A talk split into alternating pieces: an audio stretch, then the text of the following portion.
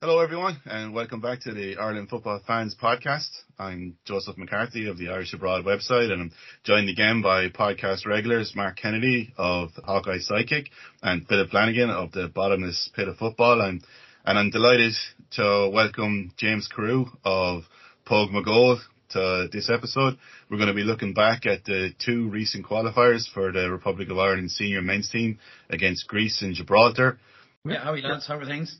All good, guys. Hi lads, good to join you again.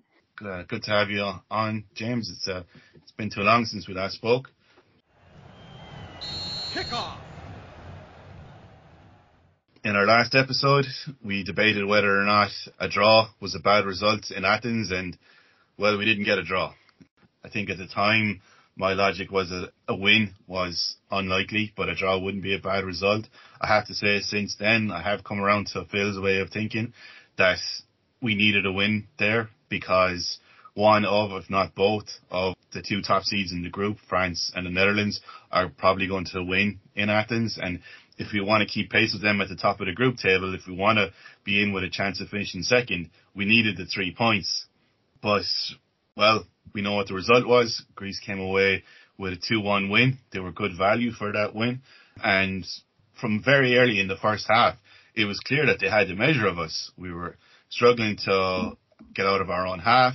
Their midfield players, especially, and um, my apologies for not pronouncing any of these names correctly, uh, Bakasidis, were, abs- were running the show in midfield. I think we conceded an early goal, a penalty, and sometimes you can't legislate for things like a bad tackle in defence, an accidental handball. But in, in our case, O'Dowda, I felt throughout the game was being targeted maybe it could have just been that left side of defence was being targeted by Greece as a, as a weak spot on our team. And at no time in the 90 minutes was this addressed by management. James, what did you think of the team that Kenny selected and what did you think of the tactics on the pitch? Yeah, Joe, you're making me relive it now. I thought I'd forgotten about it. Uh, I'd go to the performance first because I think it was so demoralising. I think there was a lot, you, you asked about like people going into it, could we win? I think there was a genuine feeling that we could win based on the France performance. You know, we put it up to France, really unlucky not to draw that game, and there was a feel bit of a bounce going into this, feel good. And the 10 day training camp, like we were supposed in Turkey to acclimatise, everything was about the heat. We were supposed to be ready for this.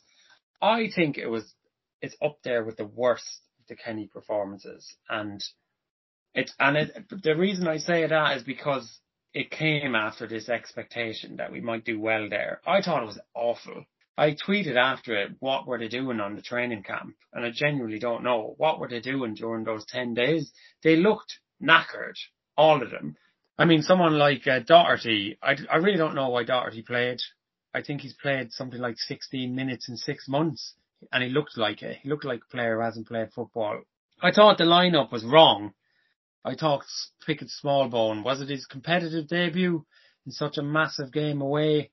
I really questioned Ferguson and Idah together. I think they're a little bit similar.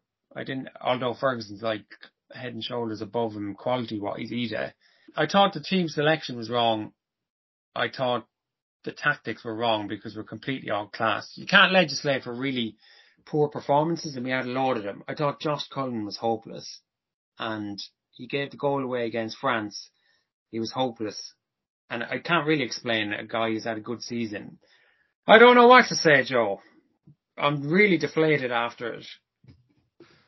I don't think any of us do, to be honest. I mean, even if you look back at the France and Latvia games, you know, we had Cullen and Molumby in midfield with Jason Knight in front of them uh, against France. And then against Greece, Cullen and Molumby again, but with Smallbone instead of Knight, who, who came on for Smallbone in the second half. But Ferguson and, and Idah as wide strikers, but I felt they spent the whole game absolutely isolated from each other and the rest of the team. I agree 100% with you about Matt Doherty. He's actually played more minutes in the FA Cup since January than he has for Atletico Madrid. And he looked like a player who hadn't played a lot of football recently. Gus Poyet said after the game that he knew exactly how Ireland were going to play. they had figured out before kickoff we were going to play a variation of 3-4-3 or possibly 4-3-3 and they had practiced on how to counteract that. I did tweet out the player positions map from uh, WhoScored that showed that they had three players coming down their right, overloading the two players that we had on our left, and we had Cullen and Molumby pretty much playing in the same position. You know, they spent the the whole game in almost in each other's way. It was that overload on the left side of the fence that led to the second to Greece's second goal. I mean, you can talk about the quality of the pass from Bakasidis, who was uh, absolutely imperious in midfield. Uh, but the fact of the matter is that he, as close as he was to the Irish box, he had a massive amount of space to pass into to release Masouras. Mark, what were your thoughts on the team and uh, the tactics during the game?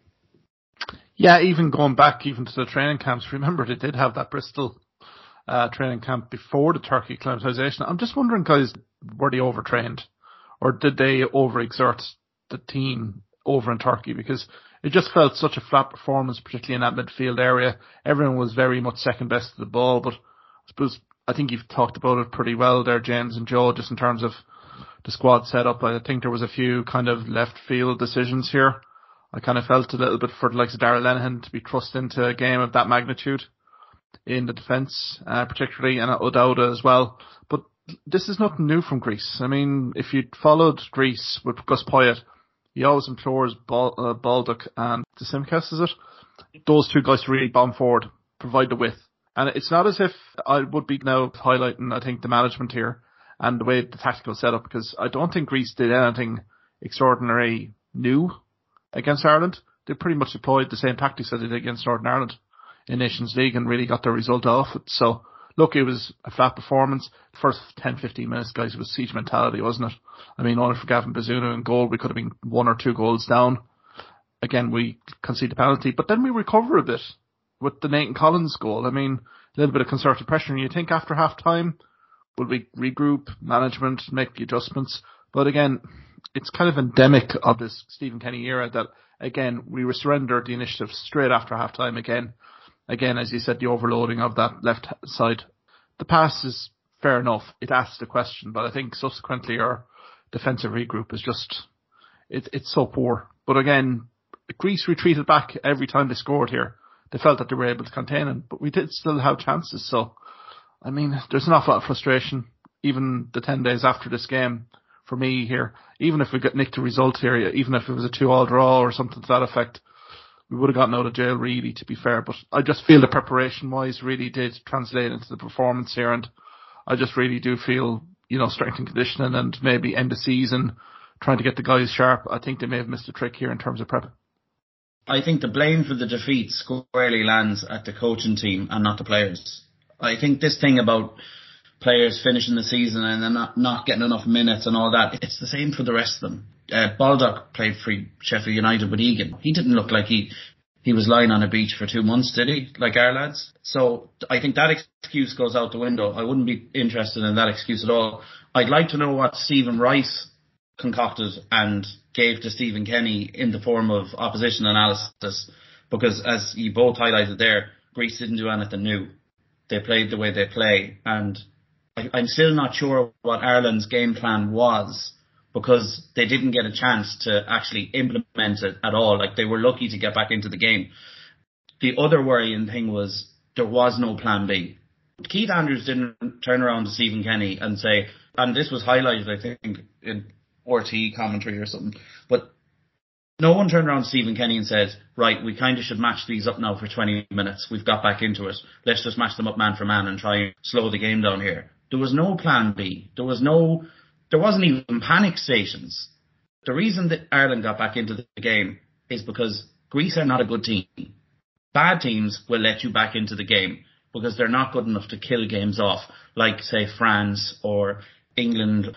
So we were let back into the game and we went in at half time, and that's when you say, right, we need to change things. Like surely Josh Cullen and Molumby knew they were standing beside each other and they were looking to their left and all these lads were running by them. You know, this should have been addressed at half time. And if it wasn't, I don't know why, but they, they didn't change it. They just sent them all out again. And they said, right, off with you, we'll go again. I just think it was a total failure on the management. The selection of the team, we kind of knew with Doherty we mightn't get a good performance. We saw it against France. He needed the Latvia game. He played against Latvia. He played the 90 minutes. He was absolutely brutal. He was rubbish. He played then against France a few days later. He was brilliant. He needed 90 minutes. He didn't get 90 minutes before the Greece game, so he had sand in his boots. He was he was leggy. Idah was the big gamble. I don't know what Idah did to merit his, his inclusion in that starting eleven. I've no idea. And again, we don't know. Stephen Kenny hasn't come out and explained his tactical plan. You know, his plan to beat Greece or to draw with Greece or whatever. We don't know what it is. We don't know what it was. I just think it's it's a total failure from the coaching staff. Like within the first ten minutes, they were totally bombarded. They they tipped off. They played uh, they played a good ball forward. Did we get a corner? And then after that, then it was like seven or eight minutes. I was at home. I had a few friends over to watch it, and I was cooking us dinner. And I went in. I went in after about two minutes. I was like, "Geez, we started okay here." And I checked live score, and Greece. I was like, "Why is Greece? Why is it nine corners for Greece?" I was like, "There's something wrong here. Something wrong with live score." And I came out, and the lads were like, "It's Gavin Bazunu was just like catching bullets." Like it was a total disaster. Everything about it was a disaster. No one really came away with any kudos at all in that besides Bazunu. And it just looked like it was the, the worst person to come out of it was Stephen Kenny because he wasn't even reactionary.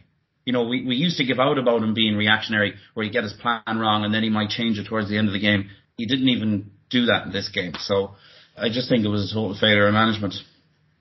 I don't know if you saw the stats that went around during the game after Greece's second goal. It was actually the seventh time since 2021 that Ireland conceded within the first five minutes of the second half.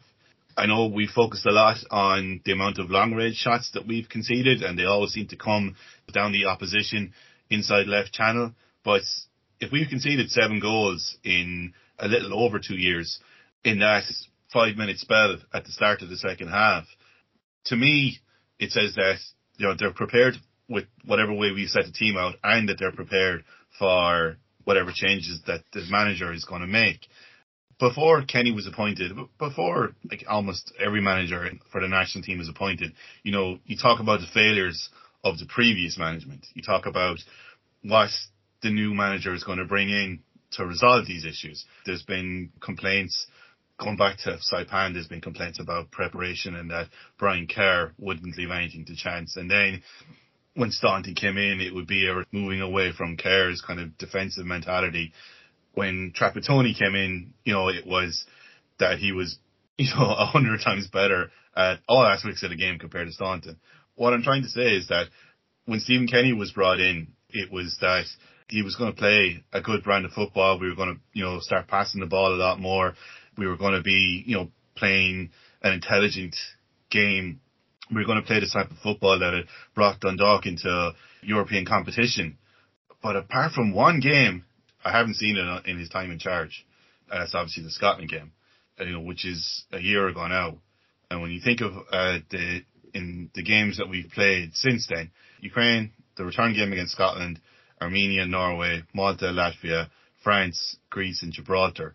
I mean, the best performance in those games is possibly the last against France just to come back on the, the training camp, Joe, I think mm. the, the most damning thing about the whole result and the performance is what had come before it, which was the training camp. Like when we were previewing these games, I gave the reason that, right, it's not like the Armenia game last year. He's got loads of time with the team. It's in fact, it's the most time he's probably had with the team to get his message across, to actually work with them on the pitch, to get a cohesive plan together, to get a plan B together. And that was one of the main reasons I thought we could actually beat Greece. But in fact, nothing has got through to the players. The plan was the shambles. There was no plan B. So you have to start asking yourself questions.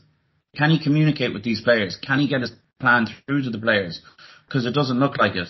And if he is, the plan obviously isn't good enough, which it wasn't. And the other thing is, which is probably the most obvious answer, is if there's four of us on this pod here and two of us think Kenny's good and two of us think Kenny should be sacked, but if you take the same rhetoric and go to the squad, half of them probably think he's spoofers as well. That's just the way the world works. And half of them mightn't be taking it on board. They mightn't be, they, might just be like, right, this isn't making any sense. Because it didn't, didn't look like it made any sense. Like there, there can't be any other reasons than that. Because it's either the players aren't listening or the plan isn't good enough.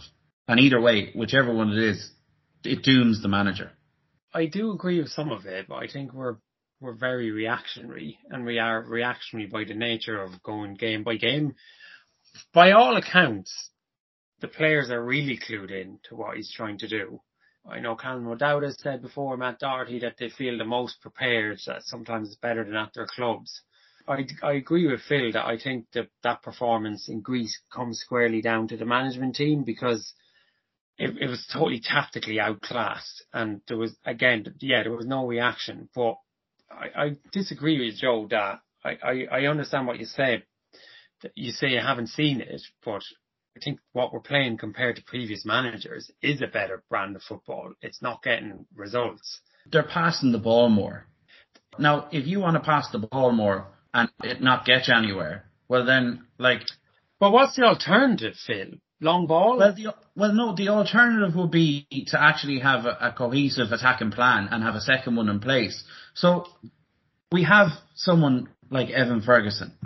Like the reason Kenny switched to three five two is because we had Seamus Coleman and Matt Doherty, and we had all these centre backs. And the whole point of it was, right, I've got these really strong players on the wings, and I've got these strong centre backs, so I'm going to try and utilise them the best I can, which is sound, because that's what you do in international football. If you only have one good player, you just, right, Sweden, give the ball to Zlatan. You know, if you have a good defence, play with your defence, make that the basis of your your tactical whatever. So this is what he did. That's gone now. We don't have good wing backs anymore. Doherty doesn't have the legs. He's not playing. O'Dowda is useless at wing back. He was a right winger when he started for Ireland. He was a right winger at Bristol City. He's now he's pumped back into right uh, left wing back because he's not good enough at football. Basically, that's why he's there. So what have we got? We've got this fella Evan Ferguson, right? Who actually seems like he can take a half a chance, right? And we've got a great couple of centre backs and a good keeper, and we've got good cover and centre back. So you actually have to just go right. We're going to try and get the best out of these, mm. and we're going to try and build our. And we can still pass the ball, but the aim of the game is let's get the ball to Evan Ferguson in the box or around the box. Now, I'm not saying lump the ball up to Evan Ferguson. I'm saying try and get the ball to Evan Ferguson the best way possible, which is obviously through passing the ball as well. We've seen it with Brighton, but he yeah. he's not doing this. And the whatever about the Greece game, he didn't switch formation for the Gibraltar game. Yeah. Like he could have switched formation against Gibraltar and he could have said, right, let's get the ball up to Ferguson, move it quickly, get it up there, but he didn't. Like what? It, like, I'm getting riled up here now. I'm getting fired. He's got me fired up. I'm just wondering, like, once we pass the halfway line, what's the plan? Because no one, no one can tell me exactly what that plan is. And that's the problem. There's definitely a train of thought and uh, some journalists or some outlets are saying that Fer- the arrival of Ferguson has disrupted Kenny's plan up to this point because we haven't had that type of player. And now, I mean, do we build a team? It's a job to manage. Do we, but do we build a team around an 18 year old now? That's another rebuilding job do we build a team around this kid and put that you don't you don't have to build a team around him, but you can have a second formation to play against someone like Gibraltar, where you can say, right, we don't need to play six five at the back with Cullen sitting there. We can actually play four at the back. We can have an extra man up the park with Mikey Johnston or someone like that who's arrived as well, and actually try and just batter them instead of sitting there for 45 minutes and watching us cross the ball and them headed away. I, we were watching it going like, sure, we could be crossing the ball in here all day and they're headed away. And we could be passing the ball around all day in front of them and nothing's going to happen. So you have to be able to mix it in international football. It's not like club football where you go out every week with the same plan and you try and get the best out of your players that way. Like it's, it's different with international football. You have to be able to change it up.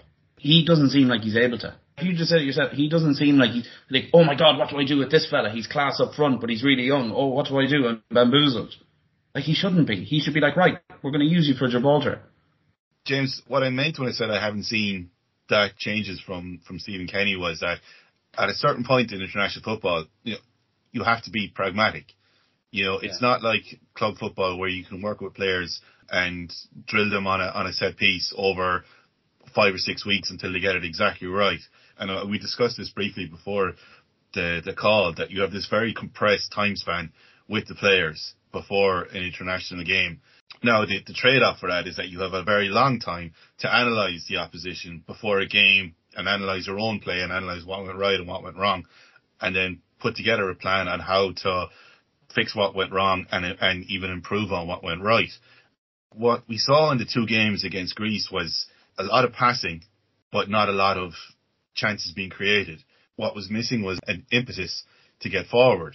We were very slow and ponderous in possession. It was almost like the team were thinking, who should I pass to? Okay, I have these options. I'm going to make this pass. Whereas it needs to be, it needs to be instant. We were very slow getting up the pitch. We allowed both teams to reorganize in defence following transitions in play. And I think that's why we weren't creating chances in both games. That's what's missing from uh, the team under Stephen Kenny at the moment. When we did get the first goal against Gibraltar, then we started to play. Yeah. And it was quick movement. And you're just looking at it going, why don't you do that all the time? I think that's kind of what you're saying, Joe. Certainly agree there, James. Like you started the that the segment here, Joe, by going on about the Scotland game at home. The ingenuity, the creativity. Uh, remember Troy Parrott goal, the Obafemi ball over the top, you know, kind of changing little bits and pieces. I'm just wondering here with the, the group of players here, maybe the pressure, they sense the results aren't going the way, and it's just, as you said yourself here, James, you know, go to the Gibraltar game, I mean, it was pretty turgid stuff. But once he got the first goal, you could see the clear confidence. It was the same in the Scotland game 12 months prior. I mean, we may rode our luck a little bit for the first 20 minutes of the Scotland game, but once we got that first goal, it's it, the team transforms. You could see the confidence oozing. You could see the wing backs pushing up, getting a bit more aggressive. It's, it's really kind of a confidence thing, I think, here for both players, I would say a little bit more responsibility from the players. I mean, it's very easy to kind of say, of the Keith Andrews or the Stephen Kennys. Surely the players as well, the leadership within that group now. I mean, we have players now that have been in the setup for the last three and a half, four years. They have the mid-teens to early 20 international caps. They should be realising here as well in terms of taking a little bit of responsibility here as well. It has to go both ways here. Just, just if I could just on that quickly, I, I think that has come up. There are a lack of, there are a lack of leaders there. And I think they're, it's a very young team, and maybe Kenny has been a bit naive in bringing in so many young players. I know he's lamented. I think he came out and said, you know, some of Ireland's most creative players are not playing at their clubs. I think he's talking about Robbie Brady. I think he really likes Robbie Brady. But mm. when you look at that team, there aren't any leaders in there. They're too young. And that does come back on the management. Maybe he's naive in trying to bring so many players in so quickly and dispensing yeah, I mean, I don't want to say the Hendricks. I don't rate him, but I look at the team, I look at the bench, and I look at the wider team. Where are the leaders? Where are the ones that are going to say we have to change this up? It's not working on the pitch. James, yeah, we're going to yeah we'll, we'll move on to the Gibraltar game in a few minutes, but I think the biggest factor in the change in play against Gibraltar in the second half was the substitution that he made to bring on Michael Johnston, and he he changed the game. He did something that no one else on the pitch was doing, which was running with the ball at the Gibraltar team, whereas everyone else was trying to cross it. Now, Gibraltar basically played everyone except their striker in their own box. It was like watching the Roman army standing with their shields and spears extended. They were that tightly packed. There was no room for crosses, but yet in the first half we attempted 33 of them and completed 11 of them. So one, one in every three was successful, two in every three were failures. You couldn't read, even the ones that were successes, you couldn't be say, you know, it didn't lead to anything. We went in nil nil at half time. Okay, I don't watch a lot of Gibraltar international football, but I kind of knew how they were going to play. I knew they were going to be compact and organised in defence. They were going to give us a load of possession, and I knew that we wouldn't create a lot of chances from long balls or playing slow football. We needed to, we needed pace. And it was that change at halftime that pretty much led to the result. I will give Stephen Kenny credit for making it, but I would ask, why didn't Johnston start that game? Is that aimed at anyone, Joe? Sorry. no, uh, not really. Actually, it was just, just a, a statement. Yeah. I jump in. Yeah, I, I mean, uh, what I would say is I heard John Giles talking about it after, and he said he he thought decent performance. He said that's the way you play against that kind of opposition. That They're going to park the bus for the first half. You're going to have to just keep plugging away, plugging away, plugging away, and it will come. But what the problem was, it came after the Greece game. It, we had no credit in the bank, and it was just 45 minutes of this team's not even able to break down Gibraltar. I mean, in isolation, those kind of games are always rubbish to watch. We did eventually get there. He gets some credit for making the changes, but the damage was done uh, in the Greece game. I think Mark's right. I think they are a team that needs that first goal to get confidence, to get confidence that they're able to play this way and that they're half decent footballers, which when you're not playing for your club, you're bound to have confidence issues. And, to be fair to him, Joe, look, I, I, can stick up for uh, Stephen Kenny as much as I want here, but uh, to be fair, at least he saw it, at least he adjusted to it, at least anyway. And to be fair to Ireland, you know, they were trying to kind of create the width, certainly with like Bone. I mean, Evan Ferguson had a chance midway through the half. If that goes in here 1-0, then look, I think Gibraltar heads go down immediately. I think we did have a few opportunities as well in that second half. It wasn't as if we hadn't created opportunities. I suppose uh, you were at the stadium here, guys, as well. Like, I mean, the atmosphere was probably a little bit subdued after that Greece game, but at least they were persevering anyway. Mikey Johnston coming in, obviously.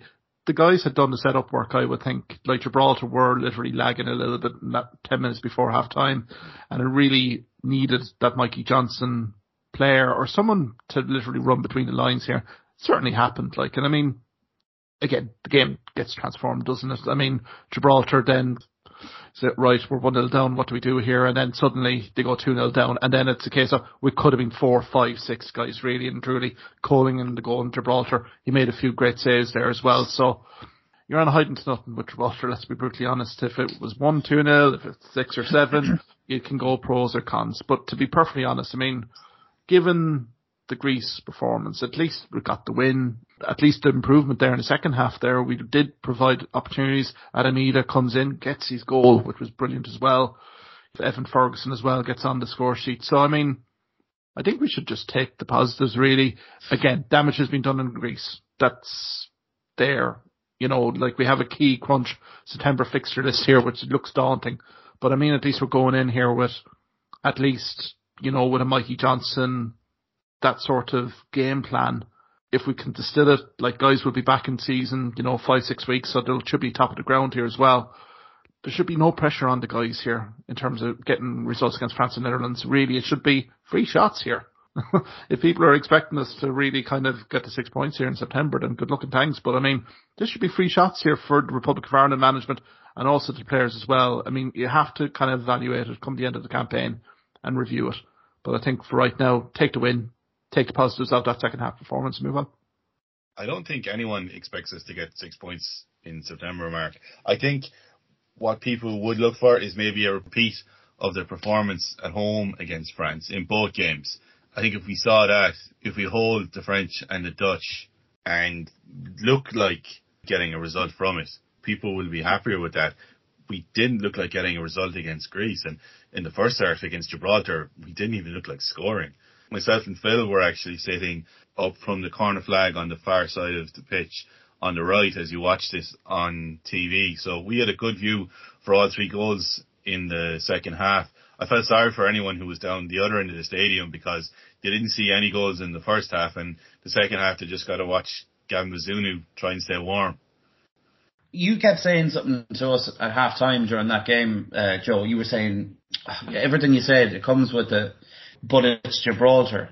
You know, no matter what you do, it's Gibraltar at the end of the day. Like Mark, you said it. You know, it's like you're damned if you do, damned if you don't. Like they were booed off the pitch at half time.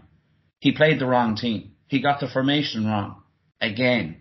You can say you can take the positives out of it, which you can, but you can't ignore the negatives. Okay, so the negatives are over the two games. He had a massive training camp. He goes into an away game that he can't lose they're found out after fucking two minutes.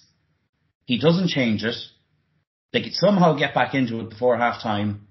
Then he doesn't change it again. And then it's pure desperate stuff at the end. He has another two days then to prepare for Gibraltar at home. It's obvious you don't need to play five at the back. This is a team that has two 40 year olds in it. The average age of the team is, is ancient. They play with 10 men behind the ball and he still goes and picks the wrong formation. They're terrible in the first half. They get booed off. Okay, fine. He he makes the change at half time and they win like they're meant to. But there's no positives. If the bar is, oh well, didn't he do well to sort out that mess at half time? 35 games into his tenure as Ireland manager against Gibraltar at home, when the bar's on the floor there, lads. That's just the long and the short of it. It is. And we can talk about if he gets this and if he gets that against the Dutch and against the French, but he's not going to. He's as good as done at this stage, I'm afraid. To set up a team like that against Gibraltar at home, they were so slow. They did like when you play against a team with ten men behind the ball, you move the ball fast across the pitch. You move them from side to side, and you wait for gaps to appear to play into. And they didn't even do that. They just passed the ball around. Like Collins was standing there going, "What am I even doing here? I don't even want the ball. Like, like there's there's no need for me to be here." He's not ten games into the job. He's not twenty games into the job. He's 34, whatever it is. It's just not good enough. Like we can try and dress it up whatever way we want but it's it's just not good enough. And I honestly believe a lot of the players don't think it's good enough either. Like, could you imagine them wheeling out the video there, going, "Here, lads, I have another video to get you G'd up for this." I'm sorry, but that's just they're just I, the facts. I'm afraid. Phil, I think with whatever minute we're on now, Joe, it's been all on Kenny. I mean, yeah. I think I agree with you to an extent. I think he got the formation wrong against Gibraltar because it was Gibraltar. I actually think he makes changes quite quickly. He makes, he's not afraid to make the changes, to bring on, to use the full substitute count and to bring players in. It's usually like, oh, let's wait till the 60 minute mark and bring in players. Kenny's never done that. I think we're putting an awful lot on the manager. Despite saying I blame the Greece defence, I do put the Greece game, I do put that squarely on the management team. But look at the players.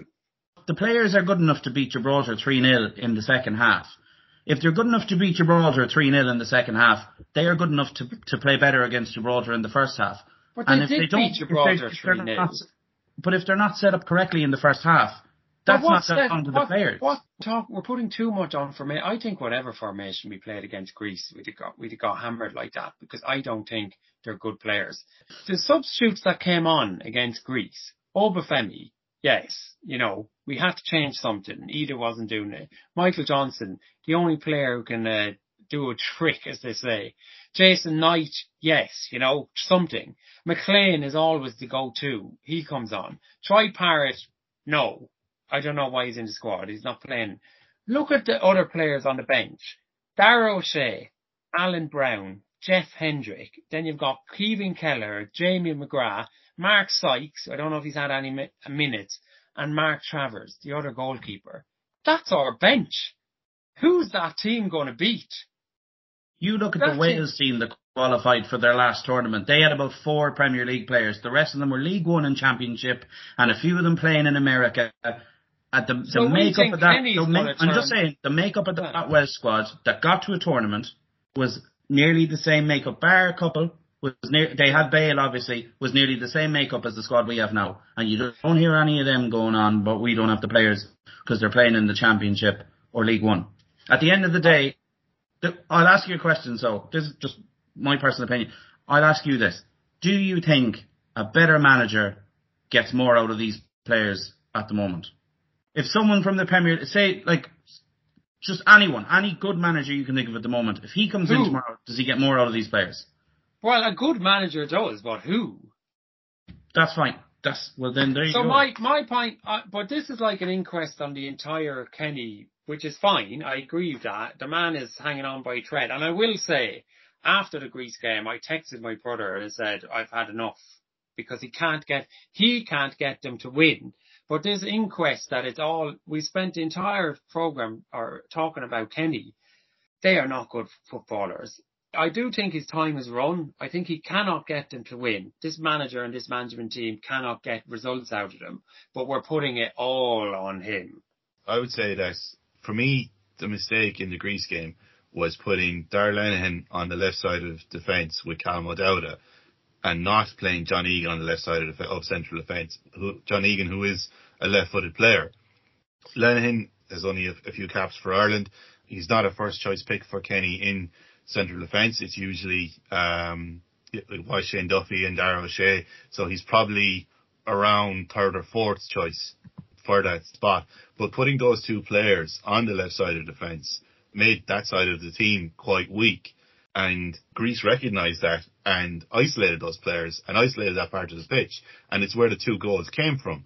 Now, good manager will makes the, the most of a player's good qualities and does what he can to minimise their bad uh, side of their game. And by putting those two players on that side of the pitch, he exposed their weaknesses. Lenihan's inexperience at international level and O'Dowda, he's defensively quite poor. And when you're playing a wing back as he was, you can't be. Well, who's the alternative, Joe? You said put well, Egan left back. Oh, well, I, yeah. There was a big shout for Ryan Manning. Everybody on on lines like Manning, Manning had a great season. Fair enough. He's, he's no he's not no experience because he hasn't been put in there. Yeah. He also got released by his club. I put that out. Was he didn't sign him. He didn't. He well, that's what they, that's what they say. That's what everybody says. Yeah, he didn't sign a new contract. Yeah, it's his it's, his his his stats in the championship what? this year were phenomenal. But are we saying like defense is where we're actually okay? Yeah, you know, I think we, we I keep think putting it down. We go on player. Yeah, let, maybe if we put this player at left back, Josh Cullen, it's the midfield where you win games.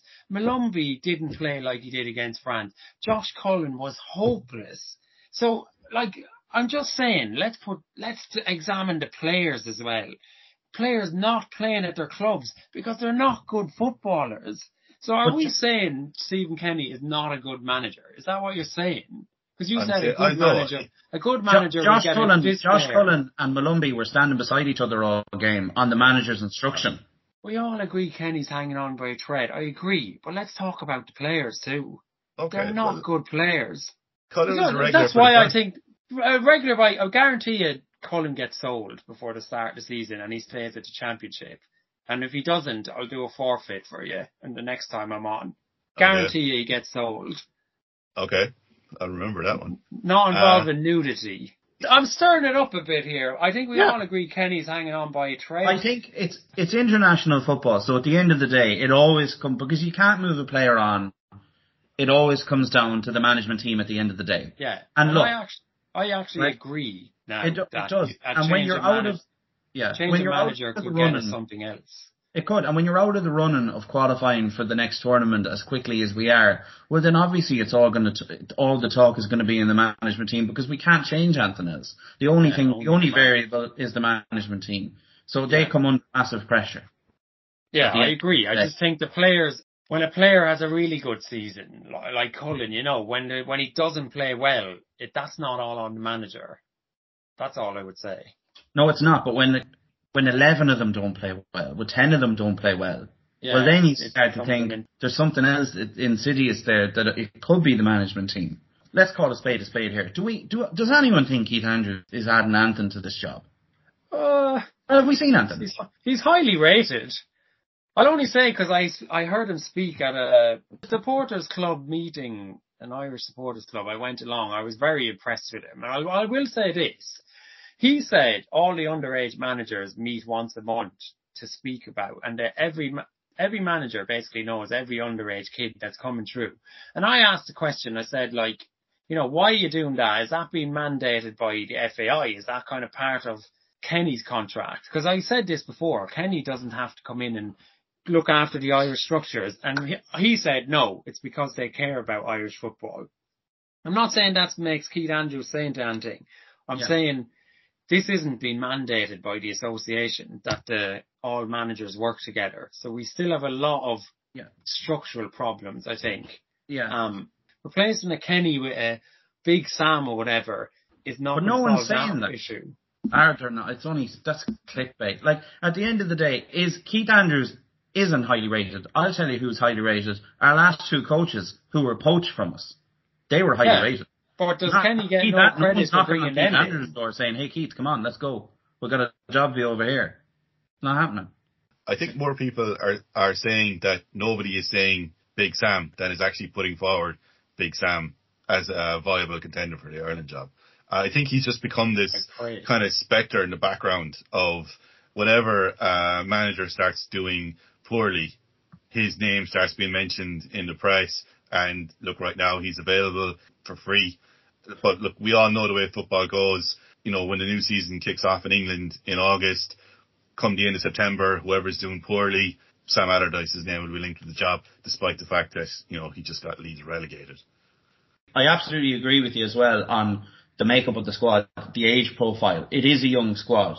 But I think down the road, I think when Stephen Kenny has been let go, like he is going to be let go, I think we'll look back in a few years and I don't think anyone will see this appointment as a failure.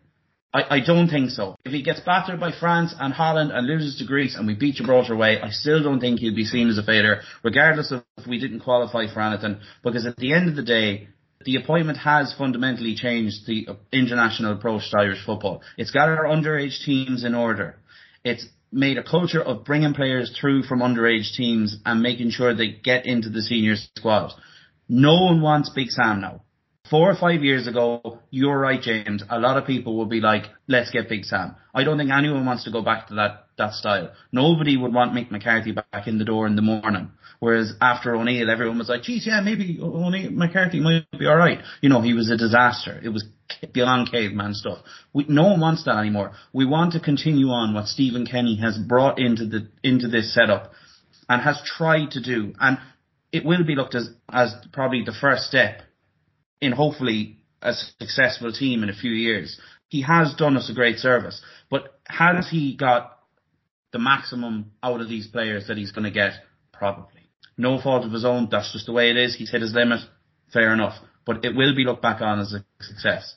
Definitely kind of evolved, hasn't he? He's evolved player development here. The number of no, guys. Oh, I know he had to, certainly. Let's say end of the qualification campaign, you can evolve the players. I would sense that he will probably go. But I'd still keep him on the FAI in terms of grassroots and really kind of preaching Absolutely. the gospel. You know, I don't he'd, think he'd be welcome back. Like yeah. Yeah. Do you think that he would accept that position after being the international manager? Pretty much every other job in the FAI, bar maybe the CEO, has to be seen as a step down from the, the manager of the senior men's team do you think he would accept that kind of a role in the FAI, or do you think he might go back to club management? Maybe a club first. It'd be hard to kind of there be might be a bit of bitterness there, but I think yeah, I think Phil Phil's right that in time he'll be seen as, and we said this uh, many months ago that we said he might be the interim one. He might be the one that brings these players in for someone else. I think his time is gone too because I do think someone else can get that bounce and bring us to the next level. Any manager that goes in, in, in the international, anyone that takes over the senior team, we all want them to do well. And I, I think everybody wanted Stephen Kenny to do well. Even the naysayers, you know, who at the start were, oh, who's this guy? He hasn't managed in England. He was in Scotland. You know, this, the bar students basically. Like even a lot of them came around. Like you saw, like the France game was, was one of the the best atmospheres in the Aviva in years. You know, that's because we all wanted Stephen Kenny and the team to win or to draw or to do well. So I, he's, it's just the way it goes. He's just brought, brought the team to the, the maximum he can bring them to. And I don't think he, like he's still young as well. He, there's plenty of club management left in him. Where does he go? I don't know. Does he go to England? I'm sure someone will take a chance on him, but it's reached the end of the road and that's it. And the question now is, who, who, who, and you know the people who still want Stephen Kenny to hang on until the end of the campaign are, oh, who are you going to get? Lee Carsley, he's done nothing, you know, or Big Sam or whatever. Look, the end of the campaign will be the end of October. By the time that, that comes around, the new season would have started, and, and probably 60 managers would be sacked because that's the way club football is. There's managers getting sacked left, right, and centre all the time. There'll always be another name, but it's up to the FAI to put in someone with a similar vision and outlook on football as Stephen Kenny and Jim Crawford in the under 21 management. Yeah, it's so, the ethos, it's the vision really that he's created here. Now the yeah. culture you could, I'd hate to go to hurling analogies here, but I think back to the Clare 1990s when Ger Loughnane took over. Who really set the foundation stones of that Clare team? Len Gaynor.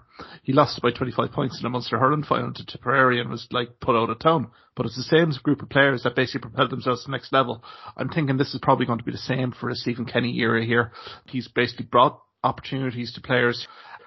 I'd say the objective here, guys, are we thinking third uh, in the group here? Uh, if he finishes third in the group, would you consider that a success? in the qualification? And would you consider? I don't think we finish third. I don't think we will, but I said before we started in the group, we're third seeds to finish third is the minimum. And then obviously when you see the draw and you see the two teams that come ahead of us, I think what you have to be doing is you have to be taking more points off your lower seeded teams. Maybe we can beat Greece at home. Is it enough? Uh, probably not. Yeah.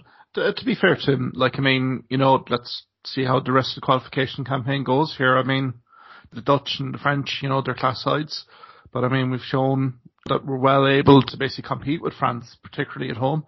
So let's see how things go. I think the key games here will be that Greece at home, the home game really, because we do owe them one after the shambolic scenes before the game with Irish supporters in Athens. I thought that was just an incredibly disgraceful treatment of our fans. So I think we've a bit of uh, skin in the game here in terms of Greece coming back here. Look, let's review the qualification campaign, delighted day, and really see the players' evolution here as well And then you can critique all you want in terms of management and stuff like that and see where we go from there.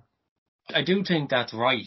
Despite saying you could get a new manager bounce, I think he probably does deserve to see what comes in the, the free hit, as Mark said, see it out. Because I think there is a bigger question is about who does come next. Because if if it really is about an ethos and a succession plan, you're probably looking at someone based in Ireland, one of the underage managers, maybe a League of Ireland managers, a Jim Crawford, a John O'Shea. And you're then, if that happens, you're going to have all this again.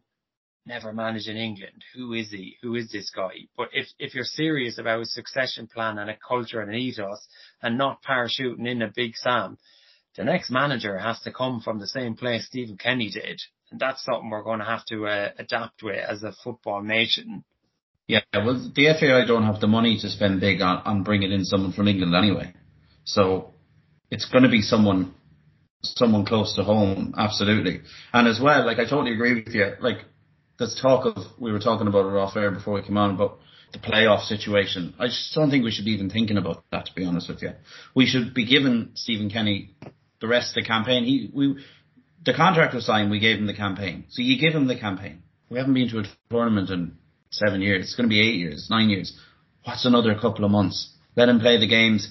If we think that Stephen Kenny's reign can fall and die on the sword that is the Greece result, which is one result, well then surely we give him the chance to turn it all around with one result against Holland or Greece again. So he, he deserves to get the rest of the campaign as regards to the succession plan that you've mentioned there, you know, should the, the long term plan in the FAI include educating the coaches that are, you know, not just in the national setup, but also around the league? If the long term plan is that we would be promoting from within the Irish setup. I disagree on, on that point from James because I, I think it basically mirrors the whole situation with players. Managers in the League of Ireland, unless they're young and up and coming, probably aren't at the level of a championship manager or a Premier League manager. It's similar to the players. You know, if you're 28 playing in the League of Ireland, it's because you're not good enough to play in the Premier League. So by that sense, you're probably not good enough to manage an international team.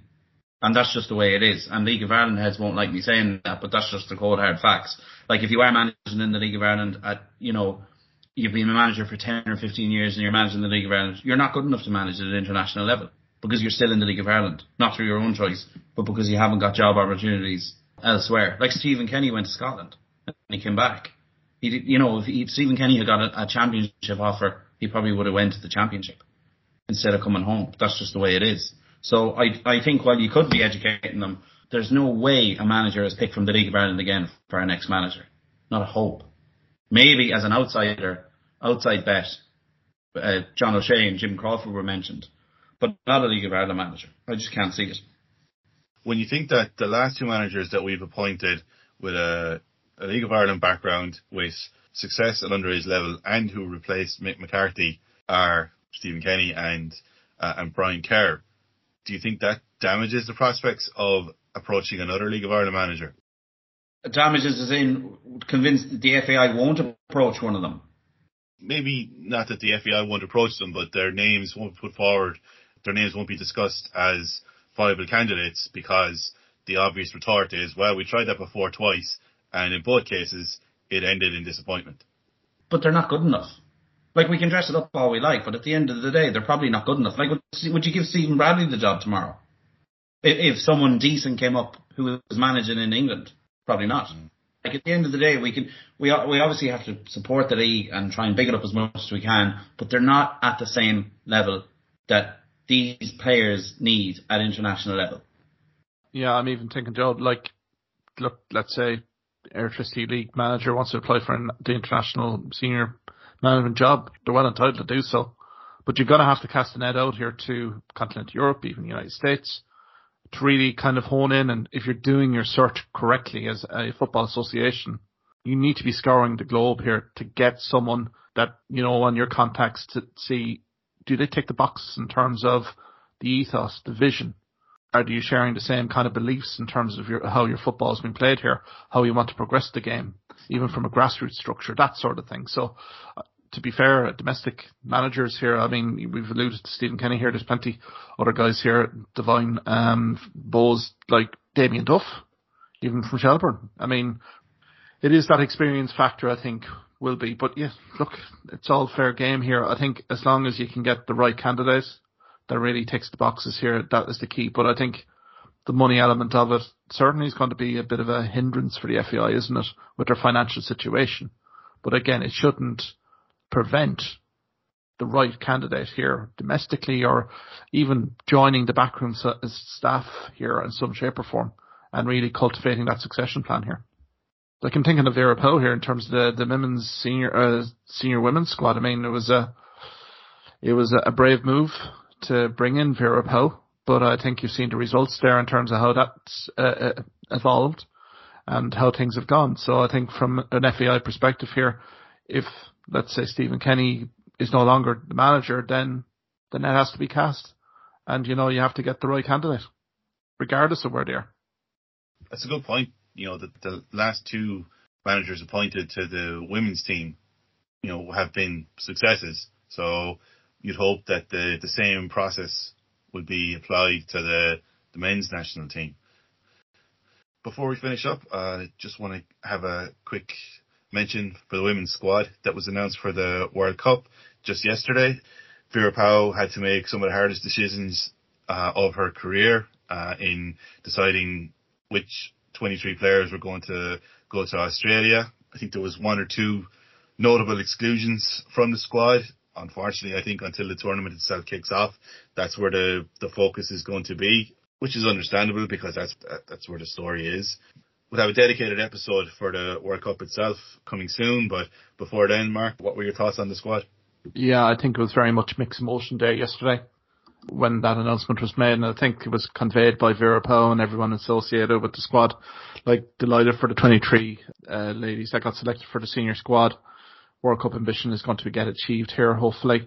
But for the people that uh, were omitted due to various factors, I think it's a devastating blow. Now, obviously, they would have gotten the news a few days ago, but it takes no pleasure, no consolation that this is now out in the public. But I suppose looking at it, Joe, we could probably go down through line by line here, but the goalkeeping situation for me is, uh, out of the lot of them, I think that's the one for me that's really stuck out. I mean, the decision to bring three goalkeepers and then also a reserve keeper as well given that Courtney Brosnan has basically spent the, all the, the pre or the pre-friendly games in goal, I mean, it really does. I know goalkeeping coach ethos is stuff like that, but the fact of the matter is, we've not seen the backup reserves here in any great shape or form. My fear here is that Courtney Brosnan gets red carded or an injury happens in one of the games. Where do we go from here? So I would hope the French game gives Lisa Grace Moloney a bit of game time here. Just that there we have the backup.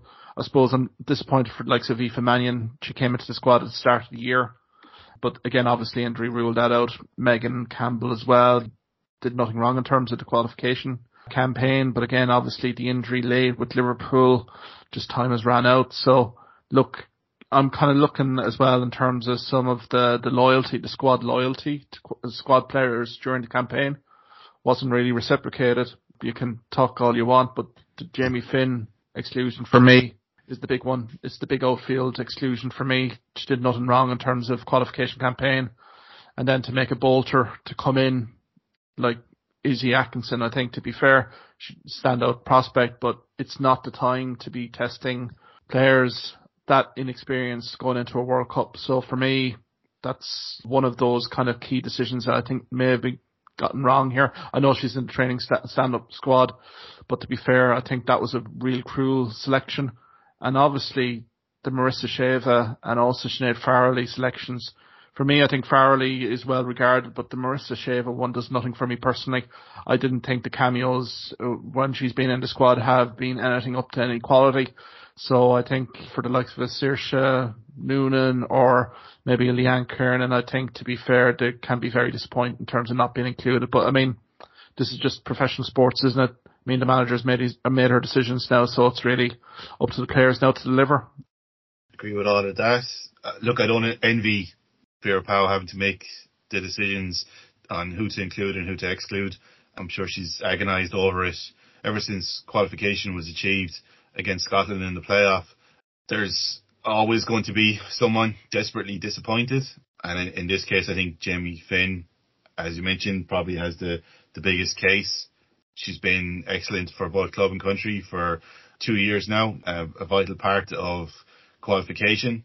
I think even including as a, a training player is, it's a bit of a sop really for me. Um, and I, I understand the, the, the reasoning behind it that if there's an injury before the tournament starts and they need to bring someone in, at least she's in the country and you're not having to fly someone all the way from Europe to Australia.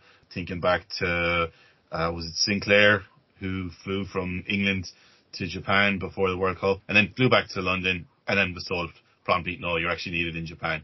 Get on the next flight. I think it's, it's an experienced squad. It's slightly older than you would like. The average age is around 28. There's a couple of players in their 30s who are skewing that a little higher, and Abbie Larkin at 18 is probably even dragging it down a little bit. It's a, uh, an experienced team, an average of 39 caps per player. I agree with you that in goals, Courtney Brosnan is the standout number one. She showed exactly how good she is against Zambia, and I'm sure we're going to see her for at least 45 minutes against France next week. But it was something we mentioned after the friendlies against China and the United States earlier in the year that none of the other goalkeepers were being looked at. And it's a criticism that we've had of the, the men's team as well that there's been some missed opportunities for Stephen Kenny to give Mark Travers a run out to show what he can do. As I said, we'll have a, a dedicated episode for the Women's World Cup before the tournament comes out. We wish the squad and the manager the very best. Uh, you only get to play your first World Cup once. We remember Italia 90 and what it was like for the country and I hope that seeing this team representing Ireland on the world stage does for women's football what Italia 90 did for men's football uh, in this country.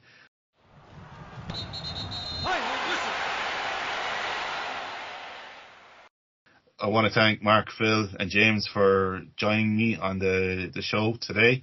I think emotions were running high discussing the two qualifiers, and but I think we're all in agreement that coming to the end of Stephen Kenny's time in charge, and what we want for his successor is to continue the, the work that he started. Yeah, I think this episode really, Joe, does show that our passion for the national team here. We wanted to do well. I think it was a great debate in terms of pro and cons here in terms of the team and also management here as well. So I think it's it'll be a good listen back to everybody here. So look, let's see what September holds. Great debate, great to have James on, and I think as Mark alluded to, we all just want this team to do well and whatever whatever the best way forward that is, we'll all get behind it. Or if it's a case where Stephen Kenny pulls it out of the bag, we'll we'll still be behind him. But we'll just have to see what happens in September. I think it's September, October is going to be a busy few months. Yeah, great, great to join you lads, and uh, yeah, the forfeit will stand, so have a think about that. Definitely. You can follow Mark on social media at Hawkeye Sidekick. You can follow Phil on Twitter at Philip Flanagan or on Instagram at TBPOF Jerseys. Have I that right, Phil? Yeah, thanks. Yeah, that's a long uh, you can follow you can follow James uh, at pogmogoal. That's P O G M O G O A L on Instagram and Twitter, and you can follow me at Irish underscore abroad or Irish football statistics on Instagram. We hope you've enjoyed the episode, and we'll talk to you soon. Take care.